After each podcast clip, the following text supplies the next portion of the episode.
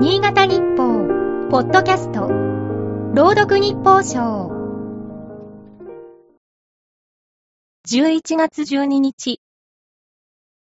罪を犯して収監された人に宗教や学問を教える職務がある。教会士と呼ばれる。ノンフィクション作家、堀川恵子さんの著書、教会士は、東京拘置所で半世紀にわたって死刑囚に寄り添った僧侶に取材した老作である。世に出すのは自分の死後に、との約束で僧侶が語った死刑の記憶は誠実だ。法が定める刑罰とはいえ、人の命を奪う行為である。死刑囚はもとより、拘置所の担当者ら、携わる人々の誰もが、応能を重ねて執行に臨む。本の中で、僧侶は言う。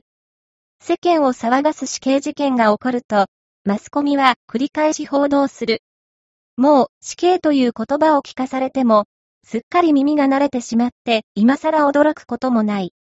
しかし、実際の執行現場のことになると、人々はまるで自分には無関係とばかりに考えることを放棄してしまう。法務大臣は死刑のハンコを押す地味な役職。法務大臣辞任に追い込まれた話康弘氏の発言は、執行現場に無関心どころか、究極の刑罰の重みを全く理解していない。死刑に関わるすべての人を貶めるものだ。外務省と法務省は、票とお金に縁がない。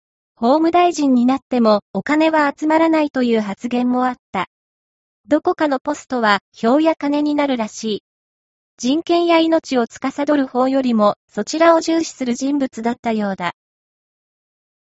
旧統一協会との接点が相次いで判明し、辞任させられた直後に所属政党の要職に就いた全閣僚がいる。政治と金の問題が浮上した現職閣僚もいる。岸田内閣の適材適所とは何なのか。今日の日報賞は、FM ケントの音声合成システム、南がお送りいたしました。